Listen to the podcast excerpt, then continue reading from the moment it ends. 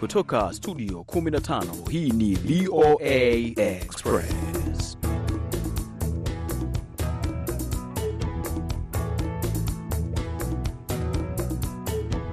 Nam nam nam, hii ni VOA Express moja kwa moja kutoka jiji kuu la Marekani, Washington DC, siku ikiwa ni ya Alhamisi tarehe 15 mwezi ni wa pili mwaka 2024, nalo jina langu Harrison Kamau na mimi hapa ni Meri Mgawe. Karibu sana katika matangazo ya VOA Express ambapo hivi leo tuko tayari kabisa kuletea vitu moja kwa moja kutoka jiji kuu la Marekani, Washington DC. Miongoni mwa habari ambazo tutakuwa nazo hivi leo ni taarifa kuhusu wanawake DRC wanakabiliwa na hali ngumu ya maisha kutokana na vita, lakini vilevile vile bila kusahau burudani, ambapo tutaangalia taarifa mbalimbali zilizogonga vichwa vya habari ulimwenguni. Kando na hayo, bado tutaangalia umuhimu wa kuondokea mitandao ya kijamii mara kwa mara Uh, kwa kutokana labda athari za kiakili, kimawazo au hata kimwili kutokana na kushinda au kuchukua taarifa nyingi kutoka kwenye mitandao ya kijamii. Na kando na hayo pia muziki ni lazima utakuwa kwenye VOA Express. Kama kawaida VOA Express bila muziki mambo hayaendi. Na baadhi pia yanayotanda kwenye mitandao ya kijamii lakini moja kwa moja bila kupoteza wakati, kama mwenzangu Meri Mgawe alivyosema, tuanzie huko DRC. Nini imekuwa kwa watoto na wanawake wakati mapigano yakiendelea? Ni kweli kabisa, kama huko DRC hali inasikitisha. Hiyo ni kwa mujibu wa wanawake ambao nimezungumza nao kule DRC. Wanasema wanawake wameendelea kukabiliwa na hali ngumu ya maisha, ikiwemo kukimbia vita, kubakwa mm -hmm. na ukosefu wa fedha kwa ajili ya kujikimu na malezi kwa ajili ya familia yao, na kama unavyojua vita imekuwa ikitanda hasa katika eneo la mashariki mwa nchi hiyo mm ambapo imesababisha miundombinu sitishwa watu hawawezi kutembea kama ilivyo kawaida. Wanaofanya biashara ndogo ndogo, barabara zimefungwa mm. kutoka maeneo mbalimbali kule ambako walikuwa wanaenda sokoni. Kwa hivyo wanawake wanasema kwa kweli hali ni tete kabisa, ingawa serikali inafanya juhudi kubwa kwa ajili ya kuwasaidia, lakini hakuna kikubwa kitakachofanyika kwa sababu kuna wakati mwingine wamezingirwa na inaopasa kubaki ndani kabisa. Mm. Nimezungumza na patient ambaye amejitambulisha kwa jina moja, anaelezea ni kwa nini hali imekuwa hivyo, nini kinatakiwa kufanywa basi huko ili waweze kufurahia maisha bora. Hapana, mwanamke kwa hali ya kufanya kazi si rahisi kabisa. Wale ambao wanahitaji kufanya wale ambao wamesema nifanye, nisipofanya kuna mara nakufa tu, lakini bora nikufe nikiwa nimetumika pale kufa nikiwa nimekaa. Ndio wachache sana ambao wanaendelea kufanya, kwa sababu wengi wao walingi wamepoteza makuta yao ya biashara. Alikuwa nistahili kufanya kitu fulani, lakini ameporwa kama kama sikuporwa amebakwa, kama sikubakwa pia amepoteza. Zaidi sana hata maisha, ikiwa amekakamia anapoteza pia maisha. Hivi kabisa, hali ya mwanamke kwa sasa inaendelea kuzofika zaidi. Serikali kwetu ina nia nzuri ya kuweza kuingiza mwanamke, lakini adui watu ni wengi zaidi. Serikali inaweza kuwa na nia nzuri ya kuweza kupatia mwanamke mkopo. Tumeshuhudia katika mambo ambayo umeisha, lakini hata kama mwanamke anapata hiyo mkopo hawezi kutumikisha, kwa sababu nafasi kote ambao atumikisha ile mkopo anashindwa, atatumika namna gani? Na wakati anashindwa, inampatia anaingia pia kwenye shida ya kuweza kurudisha ule mkopo iweze kusaidia watu wengine. Vinadhani ya maana sana katika katika ng'ambo za kwetu ni kupigania zaidi sana, kwanza salama iweze kurudi, na ikisha rudi iwe salama ya kudumu, baadaye mikopo yatafuata na pia ma mradi mbalimbali kusudi ya kuweza kutunza watu kisaikolojia iweze pia ku, kutekelezwa kwa sababu sote tumezofika kiakili na kipsikolojia. Basi kama unavyosikia mambo jinsi yalivyo, huyo ni patient akielezea jinsi hali ilivyo huko DRC kwa upande wa wanawake. Um, kwa kweli kutokana na vita hawawezi kufanya shughuli zozote, inakuwa ni vigumu, na miji kama Goma vile inaelekea inaendelea kuzingirwa hivi tunavyozungumza. Hata wanajeshi wa vikosi vya kigeni baadhi kama wale wa Afrika Kusini wanasemekana hata wameuawa kwenye mashambulizi ambayo waasi wamekaribia zaidi. Sasa kama wanajeshi walinda usalama wanaathirika, mm. na je, na wakazi wa kawaida itakuwaje? mm. hali ni ngumu sana kule DRC.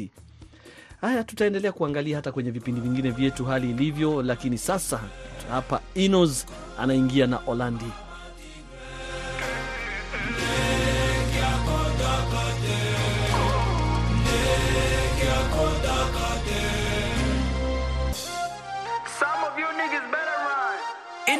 Fuyele de baye Foyer de baye. Jizo. Fiele de baye. Foyer de baye. Poto swana talent. Poto loba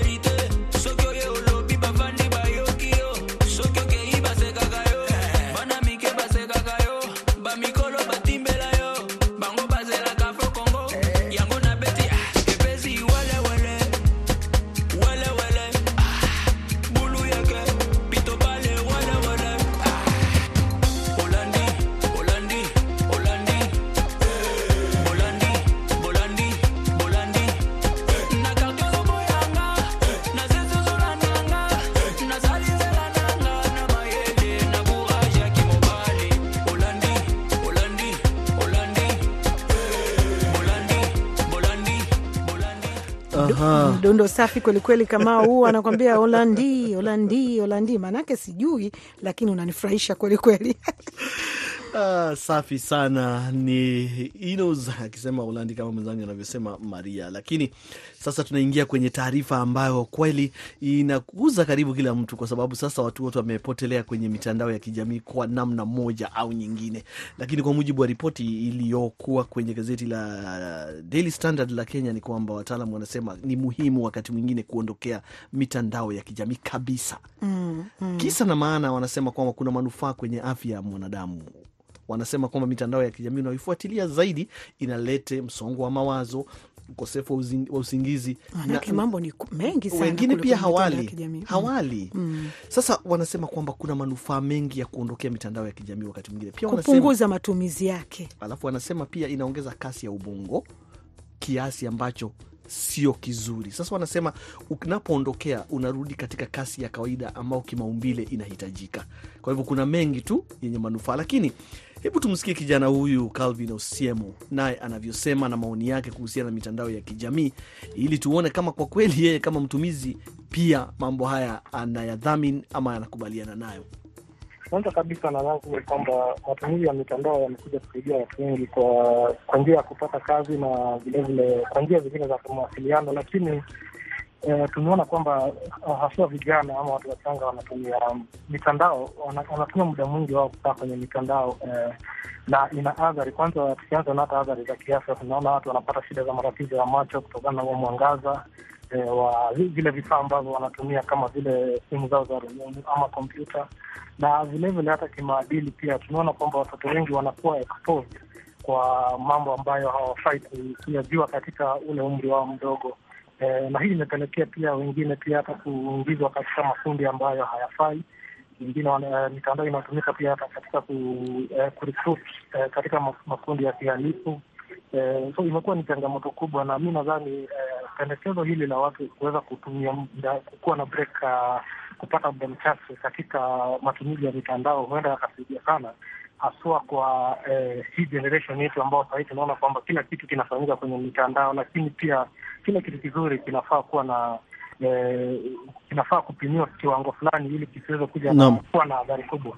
Eh, kwa sababu na sijui samani uh, usiemu sijui labda pengine kama kuna msongo wa mawazo unaotokana na kuwa kwamba unapata taarifa nyingi zaidi zinazoingia kwenye ubongo kila siku. Wataalam wanasema kwamba taarifa zinazoingia na kunyonywa na ubongo wa binadamu zinakuwa zaidi uh, na kwa hivyo ni muhimu sana wakati mwingine kuondokea kabisa mitandao ya kijamii. Hilo nalo utasemaje kwa kifupi tu? Uh, uh, kweli kabisa, hilo suala ni la ukweli. uh, na msongo wa mawazo kulingana na maoni yangu unatokea pale ambapo kama mimi kijana nikiona uh, ule ujumbe ama ile information ambayo iko kwenye mitandao ya kijamii haswa unaona kwamba watu wa, wengine wanaishi maisha ambayo si ya kweli. So eh, wewe kama kijana, kama uko pale nyumbani unafikiria ni kama ujo, kuna mambo fulani ambayo hufanyi vizuri, ambayo sasa anakuletea ile pressure, pia unataka kuishi kama vile wengine wanavyoishi eh, habari za uongo, na hii eh, inapelekea msongo wa kimawazo, na msongo wa kimawazo unapojiri utajipata kwamba pia hata huwezi pata usingizi vizuri, utaanza kuwa na mawazo mengi, na kwa wakati mwingi mawazo haya huwa ni mawazo potovu wewe kutaka kuishi kama vile unavyoona wengine wanaishi, na bila kujua kwamba mambo haya si ya kweli ambayo unayapata kwenye mtandao. Na kwa hivyo ukijiondoa kwenye matumizi ya mitandao na mitandao ya kijamii itaweza kukuokoa kutokana na mambo mengi, na pia kama wengi wanataka kutajirika kwa haraka, hawajui watu wengine wanapata mali yao kivipi. Haya ndio baadhi ya masuala ambayo yanapelekea msongo wa kimawazo haswa kwa uh, vijana na watu wachanga. Aha.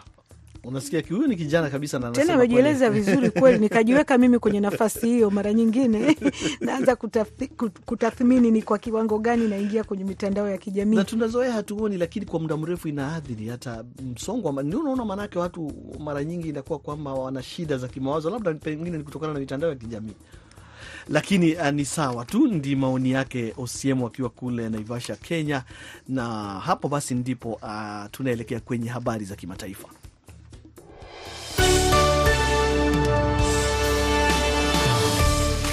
Moja kwa moja katika habari za dunia, tunaanza na taarifa kwamba Afrika Kusini imesema leo kuwa wanajeshi wake wawili wameuawa kwenye shambulizi la kombora mashariki mwa Jamhuri ya Kidemokrasi ya Kongo, vikiwa vifo vya kwanza vya wanajeshi wake tangu ilipotuma kikosi chake nchini humo. Kwa mujibu wa shirika la habari la AFP, jeshi la Afrika Kusini limeongeza kusema kwamba wanajeshi wengine watatu walijeruhiwa Jumatano karibu na mji wa mashariki wa Goma. Bomo liliingia ndani ya mojawapo ya kambi zetu na kusababisha vifo na majeraha, jeshi la Afrika Kusini limeeleza. Taarifa imeongeza kwamba waliojeruhiwa walipelekwa katika hospitali moja ya Goma, ambapo ni mji mkuu wa jimbo la Kivu Kaskazini. Afrika Kusini ilipeleka wanajeshi wake 2900 ili kusaidia kurejesha usalama mashariki mwa Kongo katikati ya mwezi Desemba mwaka uliopita. Waziri wa nishati wa Uganda amesema leo kwamba nchi yake inafanya mashauriano na Tanzania ya kuagiza bidhaa zote za mafuta kupitia bandari ya Dar es Salaam, ikiwa na maana kwamba huenda ikasitisha kutumia bandari ya Mombasa nchini Kenya. Kwa mujibu wa shirika la habari la Reuters, Uganda kwa muda mrefu haijaathiriwa na mfumo uh, unaolazimisha imeathiriwa na mfumo unaolazimisha kununua asilimia 90 ya bidhaa za mafuta kutoka kwa makampuni shirika yaliyopo Kenya. Rais wa Uganda Yoweri Museveni alilalamikia mpango huo akisema kwamba unaathiri upelekaji kwenye taifa lake pamoja na kusababisha gharama za juu za mafuta, na badala yake kutangaza Novemba mwaka jana kwamba Uganda ingeachia jukumu hilo kampuni ya mafuta ya Vitol. Shirika la habari la Lebanon limesema leo kuwa idadi ya vifo vya raia kutokana na mashambulizi mawili ya anga ya Israel nchini humo imepanda na kufikia kumi na kwa hiyo kwa hivyo kufanya Jumatano kuwa siku yenye maafa mengi zaidi ndani ya miezi minne ya mashambulizi baina ya mataifa hayo. Kundi la kijeshi la Lebanon la Hezbollah limeapa kulipiza kisasi juu ya mashambulizi hayo yaliyolenga mji wa Nabatie pamoja na kijiji kimoja kusini mwa Lebanon, saa chache baada ya roketi kutoka taifa hilo kuwa mwanajeshi wa Israel. Shambulizi la Nabatia liliangusha sehemu ya jengo wakati liliku, liliua watu wa saba wa familia moja akiwemo mtoto, kulingana na shirika la habari la kitaifa la Lebanon. Na Ukraine imesema leo kwamba wimbi la silaha kutoka Rusia limelenga maeneo mengi ya Ukraine na kujeruhi takriban watu sita huku majengo kadhaa yakiharibiwa. Gavana wa mkoa wa Lviv uliopo magharibi mwa nchi Maxim Kozitski amesema kwamba watu watatu wamejeruhiwa huko, wakati shule moja na duka zikiharibiwa na mashambulizi hayo ya Russia. Silaha hizo pia zimeripotiwa kulenga mji mkuu wa Ukraine wa Kiev, ambapo maafisa wanasema kuwa mfumo wake wa ulinzi wa anga umeweza kuangusha zote bila kuwepo na majeruhi. Jeshi la wanahewa la Ukraine limesema kwamba Russia ilirusha jumla ya silaha 26 wakati mfumo wa ulinzi wa anga ukiharibu nusu yake. Katibu mkuu wa NATO Jens Stoltenberg, wakati akizungumza mapema leo mjini Brussels, amesema kwamba shambulizi la Ukraine lililoharibu meli ya kijeshi ya Russia kwenye bahari ya Black Sea wiki hii linaonyesha umuhimu wa msaada wa kijeshi kwa Ukraine. Barabara.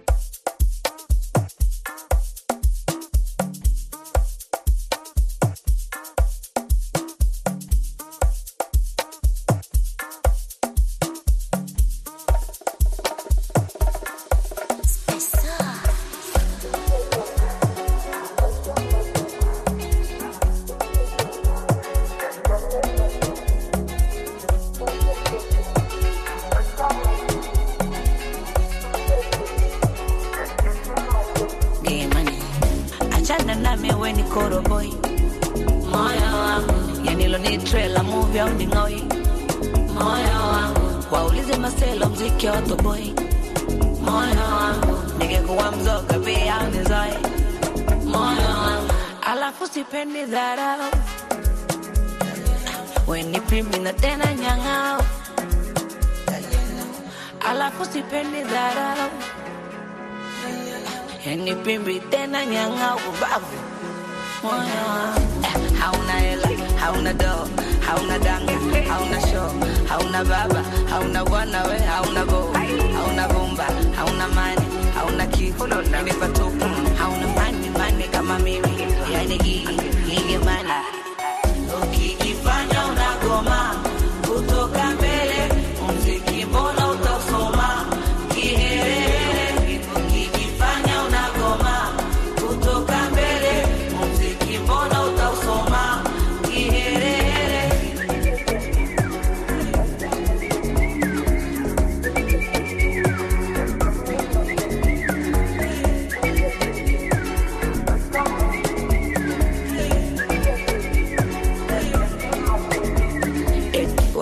wakishua alafu mbona unanombaga vocha?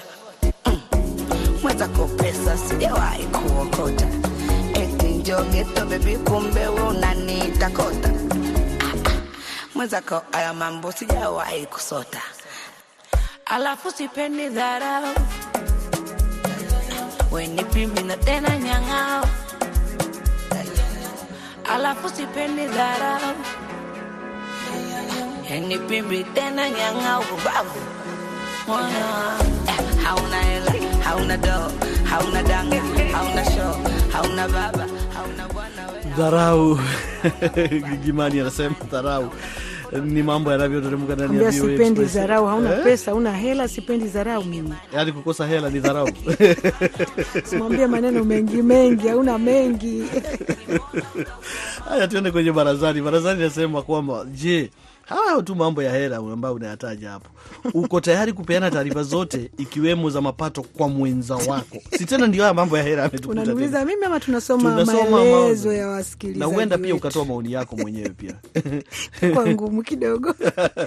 moja kwa moja ni kamate ujumbe wake Pius Mwiru. Yeye huyu anasema kuna misamiati ilibakia ndani ya kamusi za kale, haipo haitumiki hivi leo, lakini mimi changu ninachosema ni kwamba siwezi kutoa maelezo mengi. Charity Maki anasema kwa kweli taarifa nyingine zinaweza kubaki kama siri tu. Nafikiri ni hapa pahera, anasema kubaki mambo ya baki si Tevo Roshan anasema siwezi, hata kama ni kifo, piga mstari, siwezi, na ulitaje kwa herufi kubwa kabisa. Huyu naye ametoa onyo. Okay. kweli kweli. Okay, Musa amesema yuko tayari, lakini sasa mwambie ona Salum Mporogomi anavyosema. Anasema kwa mwanamke wa sasa hivi, ai, waliojaa tamaa lazima basi wakufilisi mali Mbona wanatuambia wanawake wote Ni ma, ma, ametoa maoni yake ni, ni, ni. Salumu ndio amesema. na Joyce Karembo ye huyu kutoka Tanzania anasema inategemea makubaliano ya wawili, mnataka mambo yaweje? na mbona mambo anakuwa makali hivi? Steve Steve Roshan anasema siwezi, hata kama ni kifo, piga mstari, siwezi na ulitaje kwa herufi kubwa, siwezi. Nenda Cyrus eh, anasema James, mimi ni mzalendo Uh, siwezi kutoa maelezo yoyote. Kwa nini nitoe maelezo? Lakini nashangaa mbona hata tunapoendelea wanaume wengi ndio wanasema siwezi, na mwanamke pia anaweza kafichua mambo ya hela hayo. Kwa hivyo ningetaka pia wanawake washiriki na watoe maoni, Huyu lakini hapa ameongea, msikilize huyu anakwambia, anaitwa Chataranagi Chanda anasema mimi sitaki hata kujua, naona kama hayana msingi. Kuna mambo mengine hayanihusu, mapato yake ya mwezi mimi ya nini? Kwanza ndio mwanzo wa ugomvi huu, unataka watu waachane. Charagani Chanda anasema mi hata sitaki kujua. Ah, hiyo tayari Oh, ndio umesoma aha. Ah, nani mwingine hapa? Huyu naye Michael Okecha anauliza kwa nini, kwa nini kwanza ni, ni, nifichue Basi ni mawazo ya, ya wasikilizaji wetu, kila mmoja anatoa la kwake. Huyu Benedictson Mwensi anasema mimi napumzika kidogo, nitarejea baadaye kidogo, kwa sababu nafikiri hili limemuumiza kichwa kidogo kulitafakari na kulidadavua. Kama unafikiri hili swali ni zuri kweli, pengine wakati mwingine tungeangalia katika vipindi vyetu vya redio vinginevyo, tukalifanya kwa mapana zaidi, tukawasikiliza Wasikilizaji wetu, tukawaleta wao wenyewe wakatoa maoni yao hapa, wakajadili na wakatoa sababu kwa nini basi uh, hawapendi hizo information kuzitoa ama hizo taarifa kushirikiana kwa pamoja na wapenzi ama wenza wao. Nam, nawashukuru sana wengi walioshiriki, muda nao hauturuhusu, kina Musa Yusufu, kina Vincent JJ Kaji, Antidias Masanja na wengine wengi. Endeleeni kushiriki kwenye VOA ukurasa wa Facebook. Tunafurahi na tunashukuru kutokana na mchango wenu. Sasa basi, tupate kibao chetu ambapo Reivani anasema tetema, pata mambo Aya twende tetema, oh mama tetema, tipo tipo tetema, oh mama tetema. Aya twende tetema, oh mama tetema, shuka chini tetema, oh mama tetema. Tetema, yani kama umepigwa shoti. Tetema, ipe miganisho ya roboti. Tetema, ukutani hadi kwenye kochi. Tetema, kwenye giza mama shika tochi. Kataka kama noga, oh mama. Kapandizi za Bukova, oh mama. Kapandisha boda boda, oh mama. Akichoka kuchuma mboga, oh mama. Ai, mama, shigidi, ah, nakufa, hoi, wikidi, ah.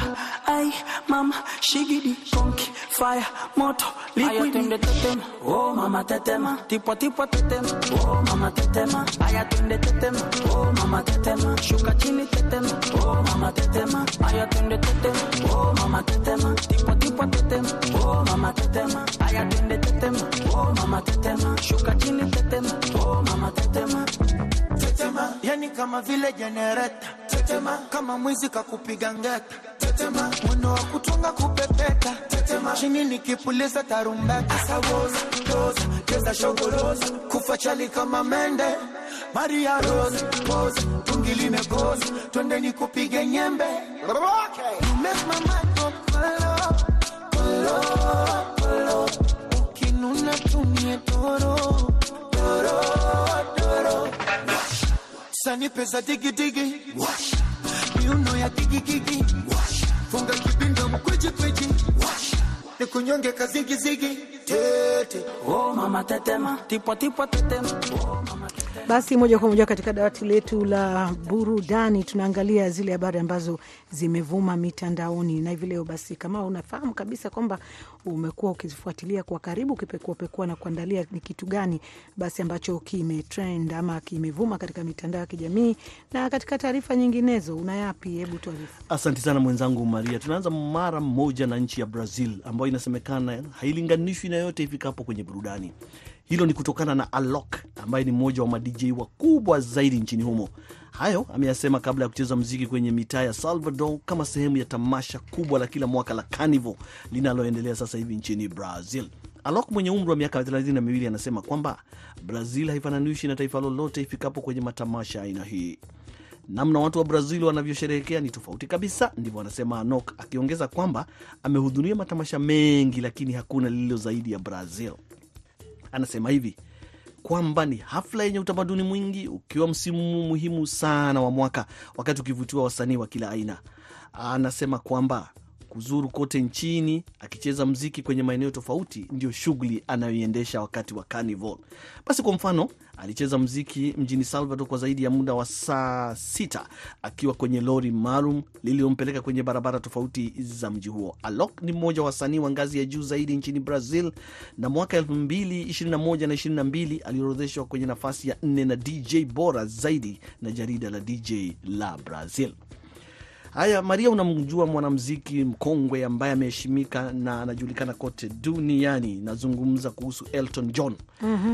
Sasa basi, anakaribisha umma kwenye nyumba yake, na sio lazima wafike kwenye mojawapo kwenye nyumba yake, lakini anachofanya Elton ni kwamba ameamua kuuzia umma baadhi ya bidhaa zake muhimu kutoka nyumba yake ya Atlanta, zikiwa zimekusanywa kwenye kituo cha Christie's huko mjini New York.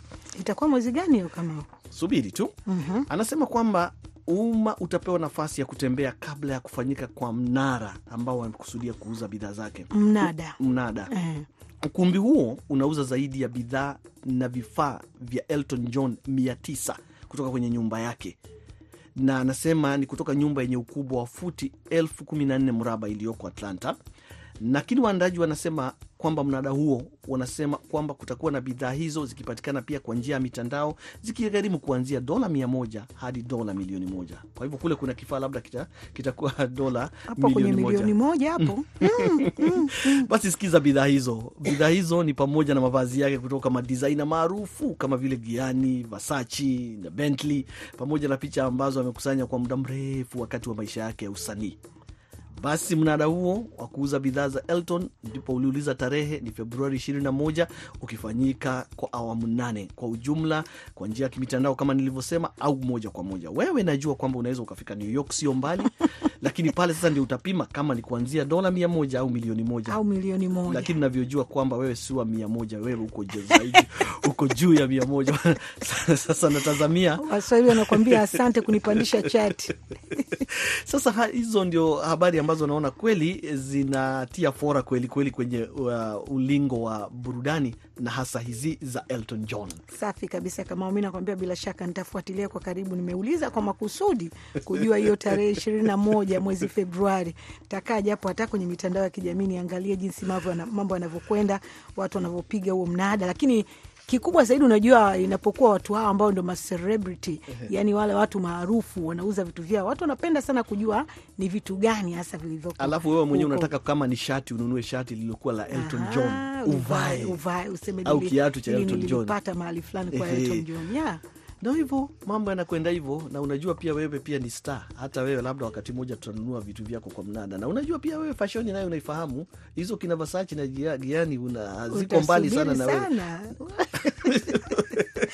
Barabara kabisa, msikilizaji. Ni matangazo ya VOA Express moja kwa moja, tuko tunaungurumisha hapa kutoka jiji kuu la Marekani, Washington DC. Na bila kupotezea wakati, kabla hatujafunga matangazo haya, tukusomee basi swali letu la leo, ambapo tumeuliza: Je, unadhani katibu mwenezi wa CCM Paul Makonda ana mamlaka kutoa maamuzi ya shughuli za utendaji wa serikali?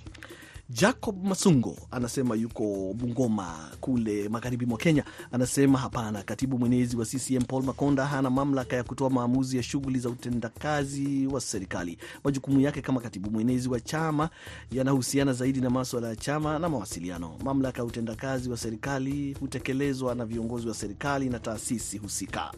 Cosmos Seni ana mtazamo tofauti, anasema ndiyo, yeye anatokea Songwe huko Tanzania. Ndiyo, kwa sababu ni kiongozi mwenye dhamana katika chama na chama ndio kilichoiweka serikali madarakani. Ah, Dej Prince ache anasema sio mkali amjuaji wa mambo ya siasa, ila hapo kuna tofauti fulani fulani. Na Ali Mrangi anasema uh, mdau ye anasema ni mdau asiyechuja mwaka elfu mbili na ishirini na nne uh, kutoka Mabibo huko Tanzania. Anasema we inategemea na ni madaraka gani anayotoa. Enok Kayagambe anasema iko hivi, serikali yote ni ya CCM na watendaji wote ni wajumbe au wanachama wa CCM na wamepewa dhamana na CCM. Kwa hivyo Makonda ni katibu mwenezi wa CCM hiyo ndani ya chama, hao watendaji wote wanamuita Makonda boss. Ndiyo maana rais anapopishwa, CCM inafanya haraka sana kumpa cheo cha mwenyekiti wa chama ili asije akatokea mtu mwingine ndani ya chama cha CCM. Nashukuru sana, naona maoni ni mengi, wengi walioshiriki na washukuru, lakini naona muda wetu unatupa kisogo. Kutoka Washington, VOA Express inafika kikomo. Jina langu Harrison Kamau, tumekuwa naye Meri Mgawe, upande wa pili tumekuwa na Aida Isa, tukikutakia kila la heri.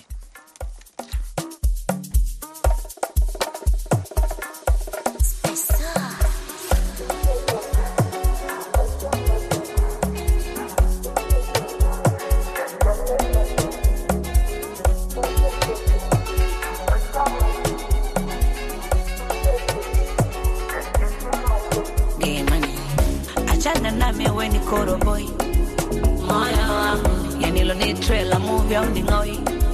Moyo wangu. Waulize maselo mziki wa toboi. Moyo wangu. Ningekuwa mzoka pia au nizoi. Moyo wangu. Alafu sipendi dharau. Weni pimi na tena nyang'ao. Alafu sipendi dharau yani pimbi tena nyanga ubavu. Moyo wangu eh, hauna hela hauna doo hauna danga hauna show hauna baba hauna bwana we hauna go hauna bomba hauna mani hauna I